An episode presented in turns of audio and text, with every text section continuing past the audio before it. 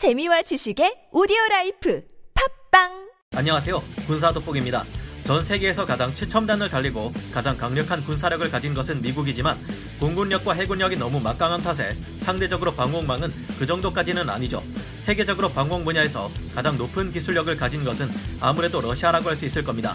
현재 미국도 급속도로 이를 따라오거나 일부 분야에서 앞서가고 있지만 말이죠. 저 위쪽 동네 위협 때문에 우리나라 또한 세계에서 가장 뛰어난 방공 시스템, 요격 시스템이 필요한 곳 중 하나입니다. 그래서 우리 군의 지대공 미사일들 또한 뛰어난 성능을 자랑하는데 이 중에서도 독보적일 정도로 뛰어난 능력을 갖춘 지대공 미사일이 있죠. 바로 강력한 국산 지대공 미사일인 천궁 블록 1 2입니다. 오늘은 이중 러시아 지대공 미사일의 장점과 미국 지대공 미사일의 장점을 합쳐 새롭게 탄생한 MSM 천궁 대공 미사일 블록 1에 대해 알아보겠습니다. 전문가는 아니지만 해당 분야의 정보를 조사 정리했습니다. 본의 아니게 틀린 부분이 있을 수 있다는 점 양해해 주시면 감사하겠습니다. 천궁 블록 1은 대한민국 국군의 중거리 지대공 미사일로 총 8천억 원의 예산이 투입된 값비싼 무기 체계입니다. 간단히 말해서 천궁 블록 1은 적의 항공이나 순항 미사일을 요격하기 위한 체계이며 블록 2는 적의 탄도 미사일을 요격하기 위한 체계로 볼 수 있는데요. 1999년부터 사업명 KM-SEM 철매2라는 사업명으로 시작된 이 사업은 2010년 말 천궁이라는 이름으로 바뀌게 됩니다.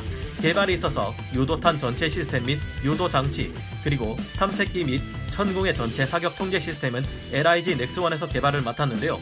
지상에서 적기를 찾거나 미사일의 중간 유도를 담당하는 다기능 레이더는 한화 탈레스가 맡게 되었습니다. 발사대는 두산 DST가 맡았고 전기식 액추에이터, 로켓 추진 기관 및 탄두는 한화그룹에서 맡았죠. 탑재 차량은 기아 자동차에서 맡아 개발하게 되었습니다. 철매투 사업으로도 불리는 천궁원은 유효 사거리 40km, 요격 고도 15km, 사단급 중거리 지대공 미사일인데요. 이전에 우리 대한민국 국군에서 미국제 지대공 미사일 호크 대공 미사일이 철매원으로 불리고 있었는데 이를 대체하는 것이 철매2 사업이자 천궁 블록 1입니다. 천궁 블록 1의 구성은 크게 보아 미사일을 탑재하는 차량, 그리고 레이더를 탑재하는 차량, 교전을 통제하는 차량으로 나뉘게 되는데요. 레이더가 목표를 탐지하면 교전 통제 차량이 분석 후 교전 명령을 내리고 미사일을 발사하게 됩니다. 천궁 다기능 탐색 레이더는 공간 급전식 태사 방식의 레이더를 가지고 있는데요. 우리말로 하면 수동형 전자주사식 안테나 레이더쯤 됩니다. 천궁의 폐사 레이더는 전파의 위상을 변경하는 것만으로 레이더 파의 방향을 변경하는 것이 가능합니다. 이 폐사 레이더는 기계식 회전 레이더보다 훨씬 빨리 360도 모든 방향을 스캔하는 것이 가능합니다.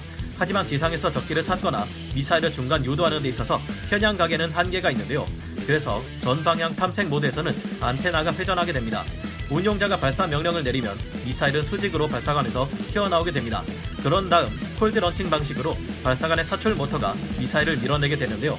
공중에 뜬 미사일은 일정 고도에 도달하면 측추력 자세 제어 모터에 의해 적절한 방향으로 기술을 제자리에서 돌리게 됩니다. 그 다음 점화가 일어나면 주추력 모터가 작동해 목표물을 향해 마포의 빠른 속도로 날아가게 되죠. 이처럼 처음에 아무 방향으로나 발사해도 미사일 자신이 알아서 목표를 향해 고개를 돌리고 날아가기에 그만큼 대응이 빠르다는 장점이 있습니다. 목표물을 향해 고속으로 날아가는 천궁 미사일은 양력을 내기 적절한 속력에 도달하면 조종용 꼬리 날개가 움직이며 적기를 향해 날아가게 되는데요. INS 완성 항법 장치가 기본 항법을 맡고 있으며 빠르게 비행하는 적기의 위치를 지상의 탐색 레이더가 계속 포착하며 데이터 링크를 통해 미사일에 좌표를 업데이트해줍니다. 미사일이 적기와 충분히 가까워지면 미사일 탐색기에 의해 능동 유도 방식으로 목표물을 쫓게 되는데요. 만약 적기를 직접으로 맞추지 못하고 스쳐 지나가 버린다 해도 그 경우 근접 신관이 작동합니다. 그 다음 이게 놀라운 부분인데 폭발력을 집중시키기 위해 1차로 소형 폭탄이 터지면 탄도 모양이 표적에 있는 방향으로 찌그러지듯이 변하게 됩니다. 이후 2차 폭발을 일으켜 파편들이 표적의 진행 방향으로 집중되어 퍼지게 해서 요격시키는 방식입니다. 마치 목표물을 향해 여러 개의 탄두가 퍼져 날아가는 샷건 탄환처럼 말이죠. 요격 가능성을 극도로 높인 기술이라고 할 수 있습니다. 지향성 폭발 탄두가 들어가는 천궁 블록 1 지대공 미사일은 400kg의 중량을 가지고 있으며 고도 15km, 유효 사거리 40km 이내의 적항공이나 순항 미사일을 요격할 수 있습니다.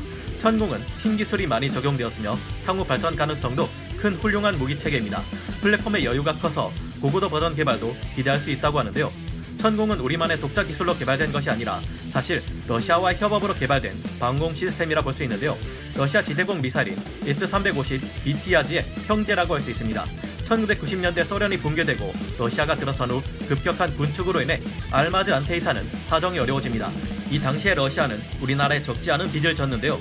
1998년에서 1999년 당시 우리 쪽에서는 그럼 그 돈 군사 무기로 갚아라. 우리하고 너네하고 무기 같이 개발하자. 그 개발 비용으로 빚 대신 갚아라라고 했고 러시아 쪽도 오케이 해서 알마즈 알테이와 ADD와의 공동 개발이 이루어지게 됩니다.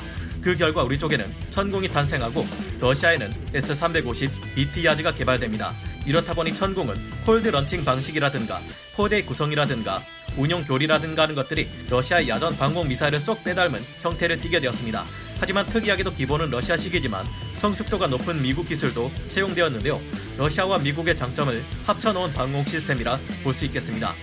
예를 들어 고체 추진 측추력기는 러시아의 기술이지만 미국의 패트리어트 PAC-3처럼 여러 개의 소형 연소관이 각각 달린 다중 펄스 측추력기를 사용하는데요. 러시아의 S300이나 S400 시리즈는 측추력기용 로켓 연소관이 하나라는 점이 차이점입니다. 다음에 기회가 되면 한국형 미사일 방어 체계 KAMD를 이루고 있는 또 다른 핵심 체계인 천궁 블록 2에 대해 알아봐야겠는데요. 천궁 블록 2는 현재 개발 중인 L-SAM과 함께 한국형 미사일 방어 체계 KAMD의 핵심이라 할 수 있습니다. 이 지대공 미사일들은 미국의 패트리어트 팩스리 미사일이라든가 사드와 영역이 겹치지 않는 요격 구도에서 이를 보완해주는 형태로 개발된다 볼 수 있겠는데요. 이들 요격 시스템들은 당장 우리나라의 목숨을 최전방에서 지키고 있다 해도 과언이 아닌 만큼 하루빨리 한국형 미사일 방어 체계 KAMD가 완성되었으면 하는 바람입니다. 오늘 군사 돋보기 여기서 마치고요. 다음 시간에 다시 돌아오겠습니다. 감사합니다. 영상을 재밌게 보셨다면 구독, 좋아요, 알림 설정 부탁드리겠습니다.